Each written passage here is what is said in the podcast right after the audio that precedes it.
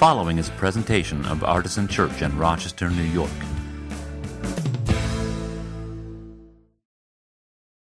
Thanks to my daughter Abby for leading the prayer. Um, and thank you so much uh, for having me this morning to fill in for our beloved Pastor Scott, who is away at a denominational meeting this weekend. My name is Matthew Nikoloff. I'm actually the priest at the South Wedge Mission, which is a Lutheran Episcopal uh, church right up the road. We worship at 5 p.m. on Sunday evenings. And uh, we are, like I say, we're friends with Artisan. We do a lot of stuff together, but in our own kind of, in our own kind of ways. And so uh, my family also worships here in the morning. It's really a wonderful gift to us as a family to have a place to just come and be uh, disciples and not always have to be the one discipling. And so this church has given infinite value and infinite gifts to our family, and we're really grateful for that. So it's, it's a really a great opportunity to get to uh, share back with you this morning. Um, how many of y'all were here for Scott's sermon last week? Show of hands if you don't want to like.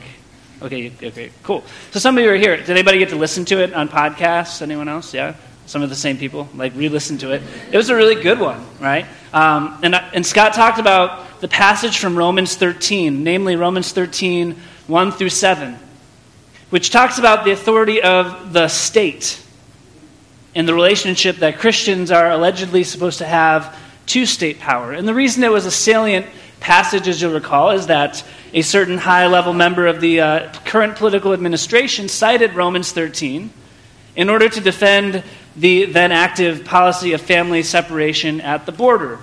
And when all sorts of Christians from all sides of the spectrum of politics and theology and beliefs, from the left all the way to the right, started to push back, the Attorney General cited Romans 13 and said, Don't you know that it's your job to submit to the authorities and allow them to follow, allow them to enforce the laws, right? So sit down, stay in your own lane, church.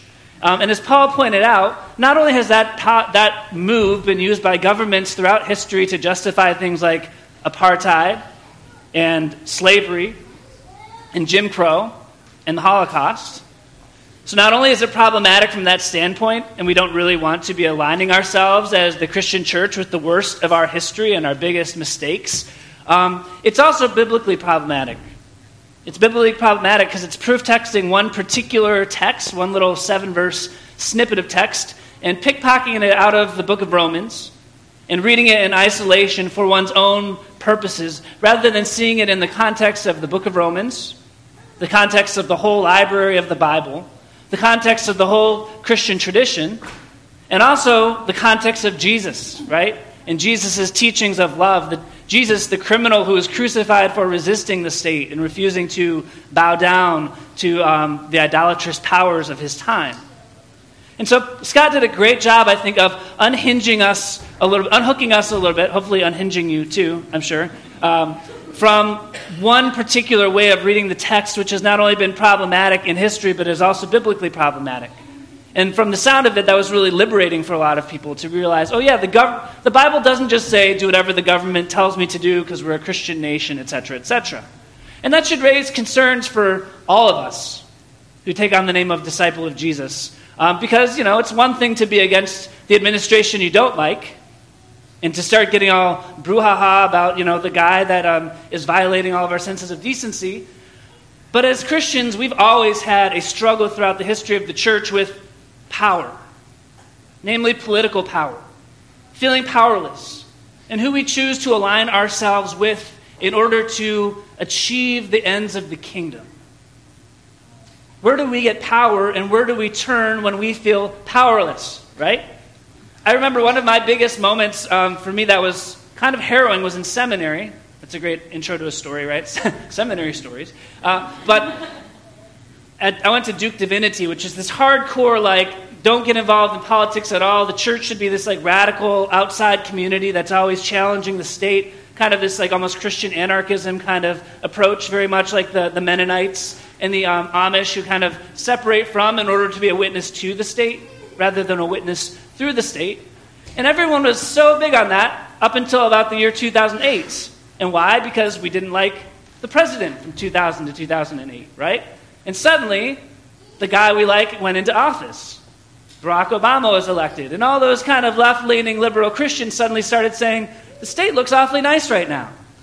Actually, we should be voting for, we should get involved in politics. We should be supporting everything that the president says. And granted, you might think that's a good idea because maybe his policies and what he represented is closer to your perspective and your idea of how a government should function, and that's okay. Christians are not called to be completely divorced from or uninterested uh, in from politics. But it is a problem when we start to give our power away as the church to people and institutions that are not meant to wield our power as the church. Sometimes I think we as the church think too little of ourselves and our ability to effect change and our ability to be ministers of God's gospel in the world. We don't see things materializing in the pace we want them to. We don't see um, change happening in the world fast enough. We don't see our own wealth or our own prosperity or security growing. And oftentimes, the church's sin throughout history has been to say, well, the church can't do it, so let's give it to the government. Let's farm out our mission to the government, and then we can kind of just sit back, say we voted, and let things happen. And then act like it's not our fault when sometimes people come into power who don't do the right thing with the power that we've given them. But as in so many comic books and stories and everything else, once you've given away the power, you can't take it back. And we dug that grave for ourselves as the Christian church thousands of years ago. We've been given away our power to the state as soon as the state offered to cut us a deal. As soon as the Roman Empire said, We'll make you the state religion of the church, and we'll make you the state religion of the empire. We'll promise you security and a voice in the government and power. The church said, Great, I guess we can be a little less radical. I guess we can be a little more war, warlike, a little more violent. I guess we can start paying taxes and making some compromises. Thank God that we are active in politics because through politics and through the government, Christians have made a lot of good and a lot of change happen throughout the centuries. So this is not a get out of politics speech. This is not a condemnation of people who are making policy or who are advocating or who work tirelessly, tirelessly through government occupations, including teachers and police officers and firefighters and everyone else who works really hard to make sure that the world is a better place. But what I'd like to do is look at Romans 13 again, not just from what it says that we don't have to do about the government, but what kind of power that it is giving to the church vis a vis the government. If the, church, if the government has certain powers, what are the powers that the church has? What is the calling and the mission of the church to make real political change for the sake of the kingdom of God in the world? It's a question of power. And any good community organizer will tell you that power is a good thing. Power is not power over people, it's not the power to dominate other people, it's not the power to control or coerce other people but it is the ability to organize people and resources in order to accomplish one's mission. In that sense, we should all want more power. We should all want more of the right kind of power and the right kind of posture towards power because God has empowered us with the Holy Spirit to bring about the kingdom of God in this world, in the midst of things. what I want to um, try to work through today through the book of Romans, which is no small task, and I'll try to do it as, as nimbly and quickly as possible, is that the book of Romans is all about power. It's all about what kind of power the church is called to rely on and the kind of power it's called to wield in the struggle of faith, in the struggle to bring salvation to the world. Not just save people from their sins so they can sign up, go to heaven, give us a check, and keep paying us so we can keep our church building open. But the power to make all things new, the power to practice the ministry of reconciliation, the power to overthrow the forces of oppression and hatred and violence, and the power to love a new world into being in the name of Jesus.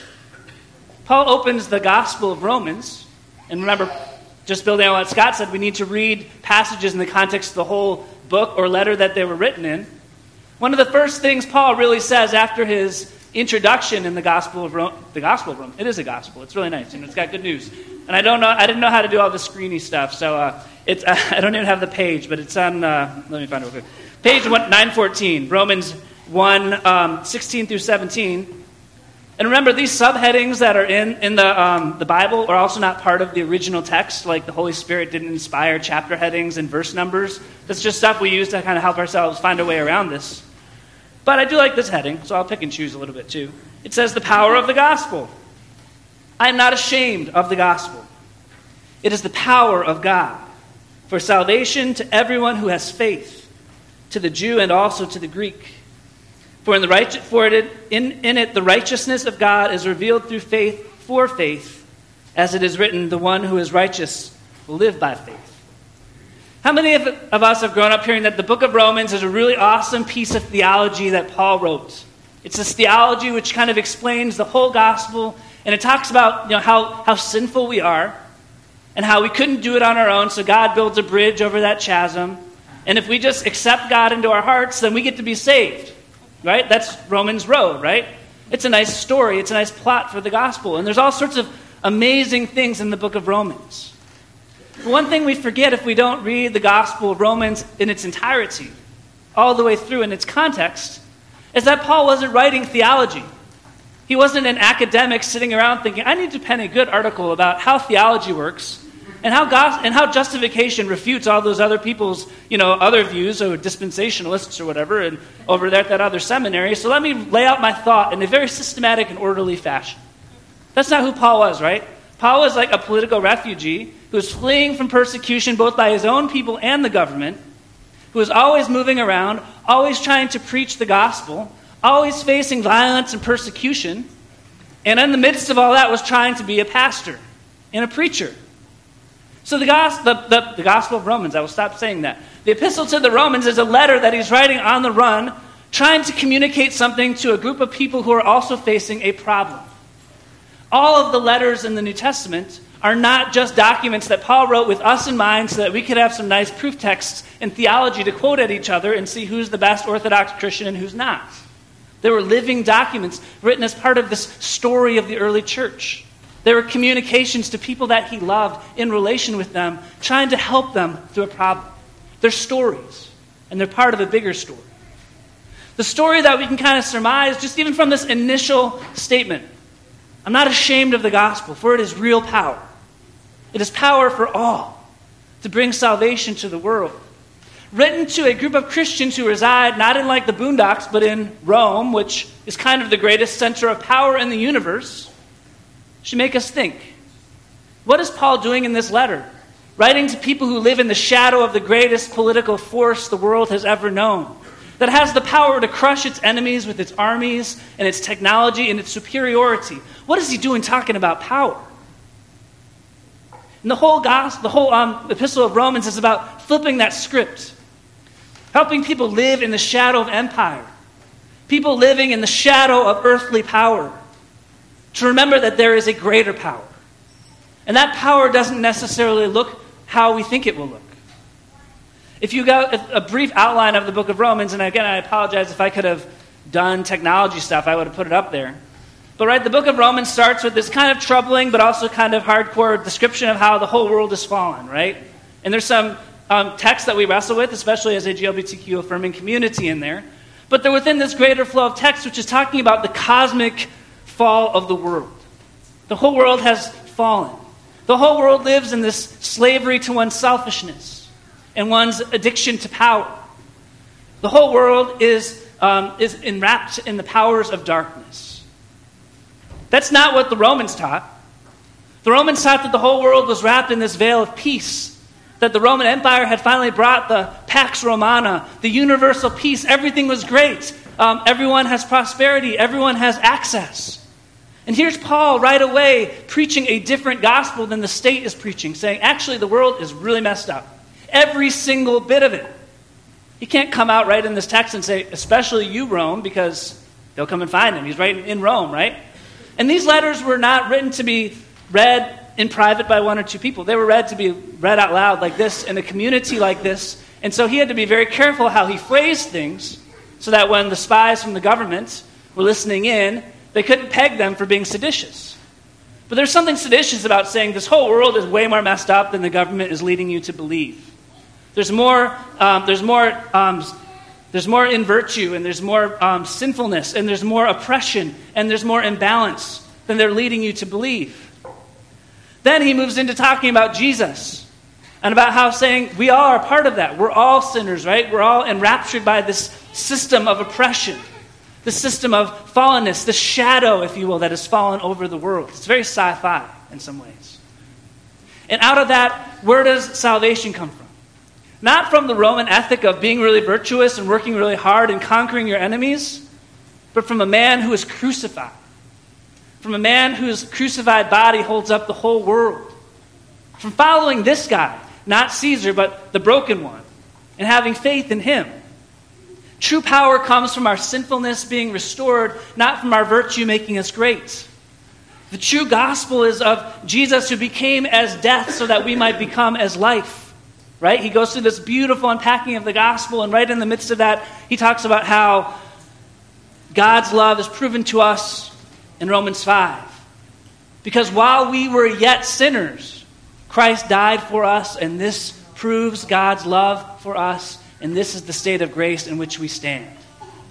So he's just he says that in Romans 5 and goes on to talk about how the whole creation is groaning, right? Talks about baptism and some other awesome stuff. And then he gets into Romans 8, this beautiful passage where the whole creation is groaning, but you are no longer slaves to sin, but you are adopted children of God. And the world is waiting for you to be revealed. Not just the person down the street, so that they can know you're a Christian, so they'll come to church. Um, not just be nice to your little sister so that you can get some bonus points and sit closer to Jesus when you get to heaven. The whole world, which is groaning and is enslaved to the shadowy power of sin and death, is waiting for you to be revealed. Not Caesar, not the next consul or the next senator or the next political agenda. It's waiting for you to accept the power of the gospel and to wield it, to rise up against the powers of sin and death and make this world the good, generous, abundant, loving, grace filled place it was meant to be. And Paul's not just done there because then he goes into this confusing part from Romans 9 through 11 where it's all about are the Jews still in or not? And guess what? Most scholars would agree. He kind of says, yeah, that Jews actually aren't kicked out of this thing. You're actually the ones who are being included into their story, not vice versa. Which totally messes with our idea that somehow this is ours and we get to decide who's in and out. And it's our virtue and it's our faith and it's our good works that make us good. He's like, yeah, actually, all this is just because the Jews came first, and I was generous enough to include you into somebody else's story. So you're not even the only agents of mine working in the world to make things new. You're just one of them.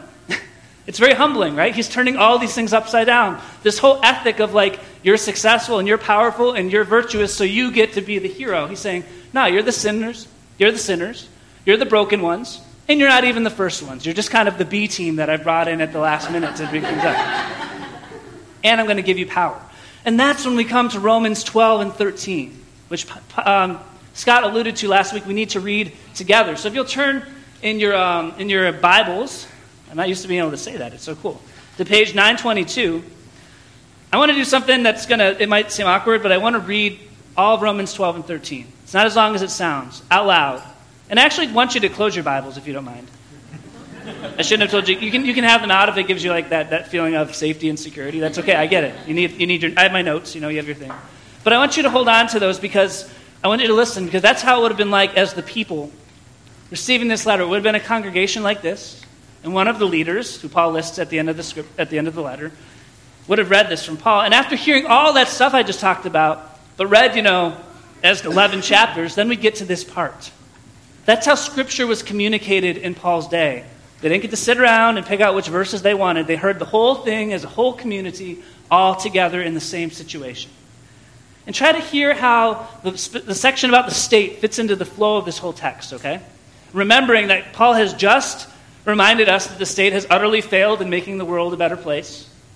Reminding us that power fails unless it comes from grace. That sinners and not saints are the ones who are called to wield this power.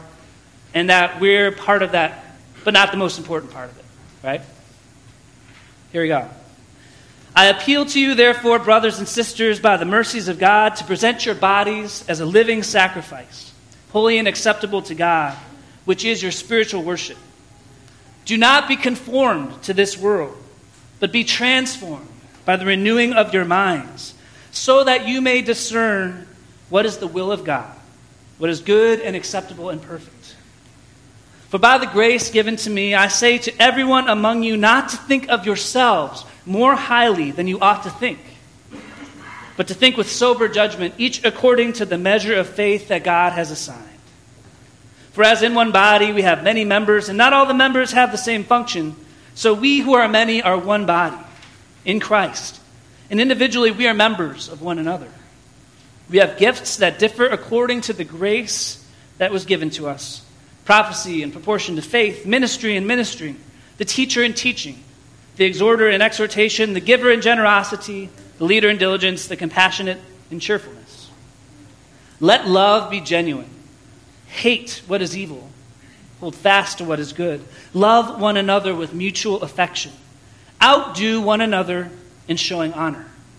Do not lag in zeal. Be ardent in spirit. Serve the Lord. Rejoice in hope. Be patient in suffering. Persevere in prayer. Contribute to the needs of the saints. Extend hospitality to strangers. Bless those who persecute you. Bless and do not curse them. Rejoice with those who rejoice, weep with those who weep, live in harmony with one another. Do not be haughty, but associate with the lowly. Do not claim to be wiser than you are. Do not repay anyone evil for evil, but take thought for what is noble in the sight of all. If it is possible, so far as it depends on you, live peaceably with all.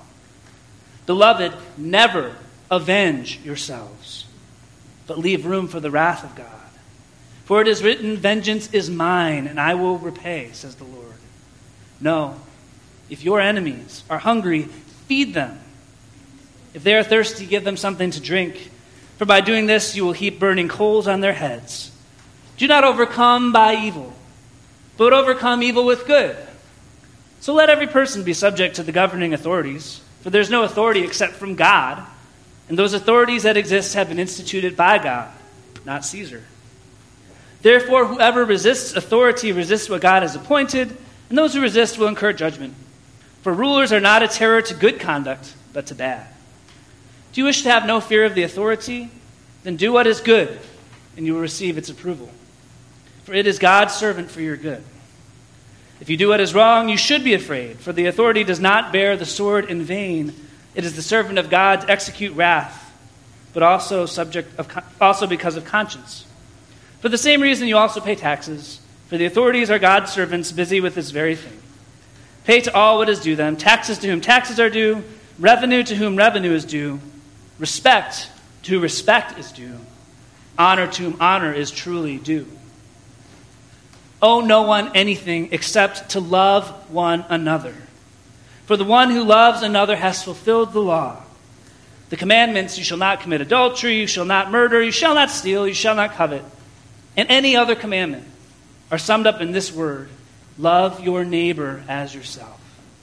Love does no wrong to a neighbor, therefore, love is the fulfilling of the law. And besides all this, you know what time it is, how it is now the moment for you to wake from sleep. For salvation is nearer to us now than when we became believers. The night is far gone, the day is near. Let us then lay aside works of darkness and put on the armor of light. Let us live honorably as in the day, not in reveling and drunkenness or debauchery and licentiousness or in quarreling and jealousy, but put on the Lord Jesus Christ and make no provision for the flesh to gratify its desires. Then he goes on for another chapter talking about not judging people and welcoming those who are weak and providing hospitality. In all of that, the greatest, mightiest power in the universe, Rome, gets seven verses and not even mentioned. It doesn't say that government is instituted by Caesar, but by God. It's throwing shade at the government in a major way, sticking them in this footnote about how the people of Romans are supposed to live. And guess what? He's turning their idea of Roman virtue on its head, too.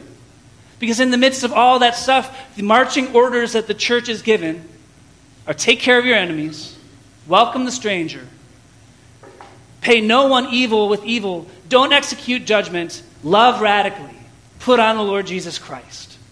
Right there, Paul lays out the arsenal that the church is provided with to be an agent of God's new creation. And in the midst of all that, yeah, the government has a function too. It wields the sword. It wields the sword against those who do the wrong thing, which, as Christians, we should wait, say, like, wait, the, the government is supposed to punish people who do the wrong thing? What, what about the church? Don't we get to, wait, there's no mention of the church getting to punish people? We don't get to kill the evildoers? We have to forgive them and love them and welcome them into our community?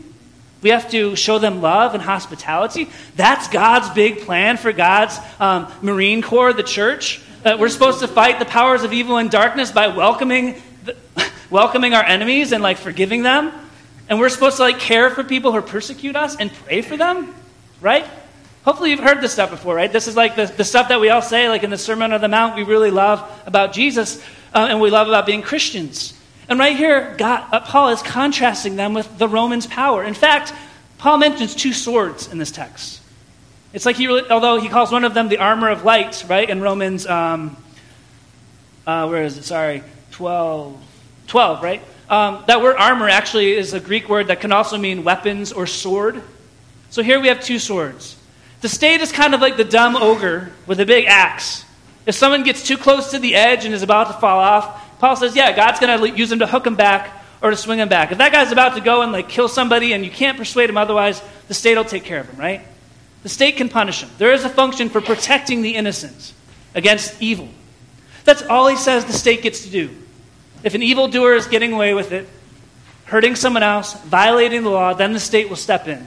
Don't kill them. Don't attack them. Don't condemn them. Don't judge them. Love them. Try to love them enough so that they don't get so close to the edge so the state doesn't have to pick them up. But that's the function of the state here. The mighty Roman Empire, which proclaims itself as the bringer of peace to the whole universe, is kind of like the jailer. the, the guy who stands at the edge of the cliff with a thing saying, Don't jump over here. You know, I just think of like Andre the Giant from uh, The Princess Bride, right? And he just has that kind of a function. Like, okay, he's, just, he's the muscle, right? The state is just the muscle. But the church, that's all the state's power is from God. If people go too far and you need to protect other people, okay, go at it, Fido. He's like their guard dog. That's what Paul is saying about the state in this passage. In this whole book about overthrowing and overturning rules and overturning roles and redefining power. The state's power is there to make, even the word he uses for it, the, state, is, the, is, the, is God's servant, is the word deacon. It's, the, it's, the, it's God's deacon. He's not even the priest, okay? no offense to the deacons or anything, but he's not even the pastor. He's not even the bishop. He's just one of the helpers who wears the white gloves and makes sure that kids stay in their seats in the pews. That's what the state is supposed to do. But the church is called to wield the weapons of light, the armor of Christ, to put on Jesus, to wield love actively in the midst of the world. And in the flow of the book of Romans, and in the context of history, it's a radical statement to say, you little band of believers hiding for your lives, believing that as sinners God loves you and has redeemed you and given you power, you are the center of the universe, not Rome. You are the ones with power to transform this broken world. You have been given the weapons of light. You have been clothed in Christ. You have the mission of the gospel, which is the power of salvation for all. And it might sound not such a big deal because we hear these words like gospel and power all the time, but it's real power. The state can only punish people. And once in a while, if there's good people in the state, sometimes it can um, it can kind of make some good things happen. And sometimes we deceive ourselves into thinking that the state is doing more than it can actually do, rather than remembering that the people who are sometimes staffing the state are the ones pushing the state in the right direction, rather than the state pushing the church in the right direction. But Christians don't just punish people. We don't just prevent evil. We are called to actively work for love, to wield these weapons of light in the midst of the world, and to make good things happen by loving our enemies, by feeding and clothing our enemies, by providing hospitality, by preaching this gospel that it's not about what you do, what you have, or how powerful you are, but what Christ has done, which liberates you, guarantees your human di- dignity, and empowers you to be a force for good in the world. You too can be part of this force, not because you're an aristocrat or a member of the government or a ruler of your political party, but because you're a sinner who has experienced grace and knows the way the world really works. That's what the transforming of our minds is all about. seeing the world as God sees it and not as Rome or the state sees it. Too often, we as the church give up our responsibility. We give up that power because we're so focused on success. We're so focused on results. We're so focused on following the timeline that the world and the state and others have put on us that sometimes we abandon the faithful work that God has promised us will make all things new. We put down the armor and the weapons of light and say, it's okay to give the state a bigger sword, to let the state wield some of our weapons of light on our behalf because we're paying them taxes to do it and it's okay for. And then they take our weapons of light and use them to oppress, and use them to hurt, and use them to legislate against groups of people or to enslave them or to take away their rights. And we as the church get indignant about that when we're the ones who've given them up in the first place. And we as the church need to reclaim our place in the struggle against the death creating forces of the world and realign ourselves with the mission of God, which is to give life to this world that God loves, regardless of whether the lives we save join our church or not. Regardless of whether those lives become awesome Christians or they keep being sinners, God says life matters. Work for the life of the world. Transform this reality with your love. I want to end by a concrete story about this, which relates back to the reason why um, Scott was preaching last week. And it concerns a town in Tennessee called Morrisville. I just read about this the other day, and I want to get my uh, sheet about this. Morristown, Tennessee. In April of this year, ICE came through and raided a factory where 97 immigrants were working. They didn't punish the owners of the factory for illegal practices. They took all that out on the most vulnerable people, the people the factory had taken advantage of. To this day, the factory hasn't been audited, the employers haven't been busted. But over 160 children are now wondering if their parents are going to come back because they're sitting in ICE uh, detention facilities. The government has the power to punish, but not very well because it can't even punish the right people sometimes, right? It just looks at the dumb evidence and says, we want to keep prospering, so we'll get rid of the illegals to make everyone happy. And that's okay. The state does need to enforce the law, but it's not even enforcing the law in the right place. And when this happened, it disrupted the whole town of 30,000 because now all these children, including some whose parents are there legally, quote unquote, are unsure whether their parents are going to get picked up. Now their parents aren't making money, and so there's more children in need of childcare and in poverty, and there's families in disarray. And one lawyer, who is just a regular white person, said, My first thought was, oh goodness, this is going to hurt so many people in the community. It's going to hurt their kids, our kids. It's going to have a ripple effect throughout the community. So immediately I drove over to my parish center to see what I can do to help. It's packed, and I say, I'm an attorney. How can I help? Lots and lots of people like this went to the parish center of St. Patrick's Catholic Church, which reorganized itself into a crisis response center. Coordinated volunteers, collected donations, invited people to stay in it as a shelter, provided childcare for children whose parents had been ripped away from them, provided care and companionship. Members of the community oppressed this church, said, Why are you supporting lawbreakers? Why are you siding with illegals? Why aren't you taking the side of the state when it's the right thing to do? One pastor said, As a minister of the gospel, my concern is for affected families, and especially the innocent children. These people are my neighbors and live in my community.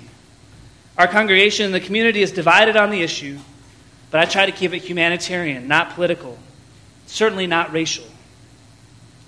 They organized a huge procession through the town where um, all the people got together. They brought other people in from out of town to try to protest this happening. People threw rocks at them, people oppressed them. And yet, the church was at the center of this effort, this political effort of organizing people together to say, we stand with people, not policies. We support the victims of the state's aggression, not the state's ability to uh, perpetuate that aggression. We as the church need to be more bold about what we're willing to do to take care of people, even if the government doesn't like it. Even if people were afraid of critique us.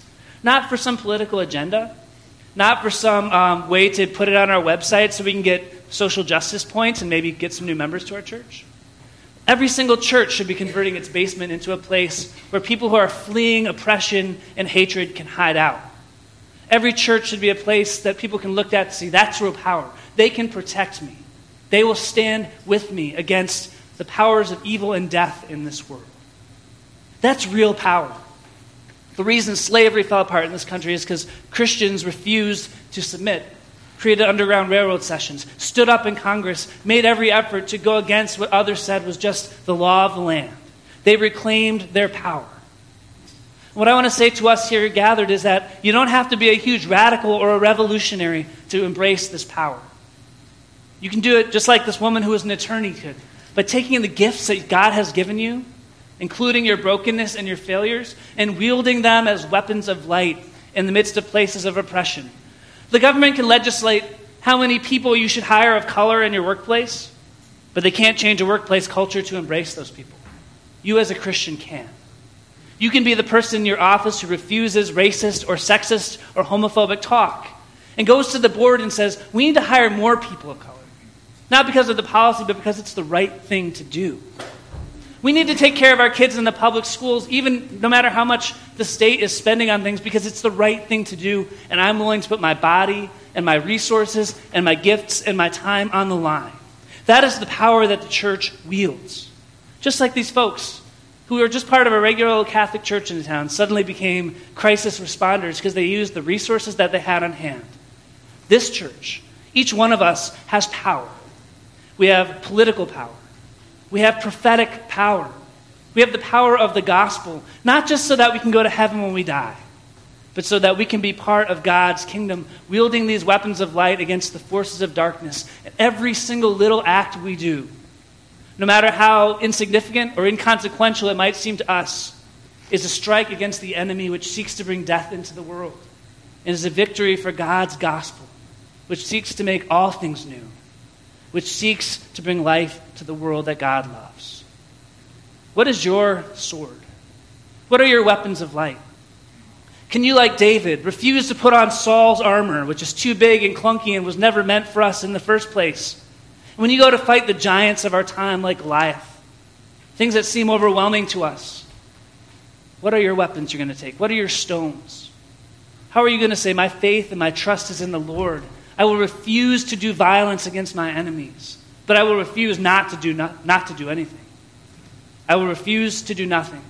I'll stand up with my gifts. I'll stand up as the church and wield the sword of light that God has given us. That's what Romans 13 is really about. It's not about us giving up our sword to the state so that they can make a mess of it. It's about us saying, yeah, they're one part of it. We've got a bigger call. We've got more responsibility. We've got more power.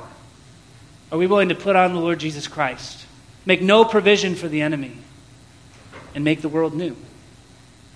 Amen. One of the ways that God does provision us for this fight and for this struggle um, is by gathering us together in community, by forming us into a body of Christ with many different gifts, just like he talked about at the beginning of Romans 12. Not all of us are activists. Not all of us are lawyers. Not all of us are teachers. Some of us have act, actually gifts by being business people and by being uh, mechanics and by being other things that, like some of us, like pastors, have no clue how to do.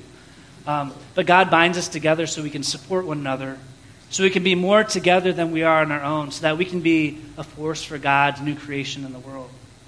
And God does that by sharing, calling us to share a meal together and provisioning us not with the works of the flesh, but with the work of Christ's flesh, the work of Christ's love, the symbol and the sacrament of God's promise that while we were yet sinners, Christ has died for us.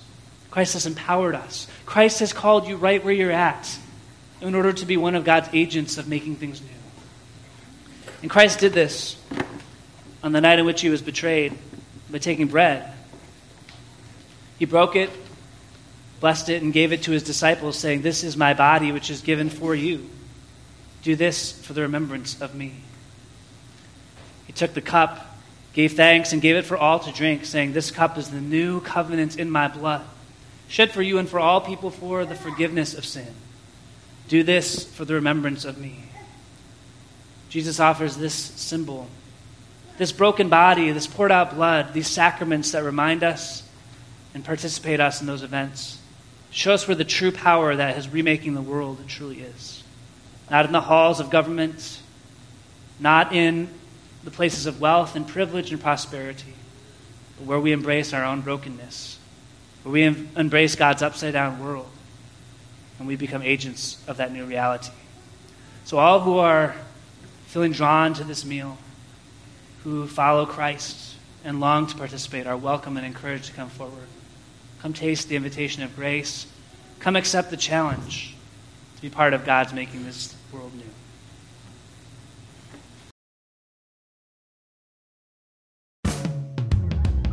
For more information, visit us at artisanchurch.com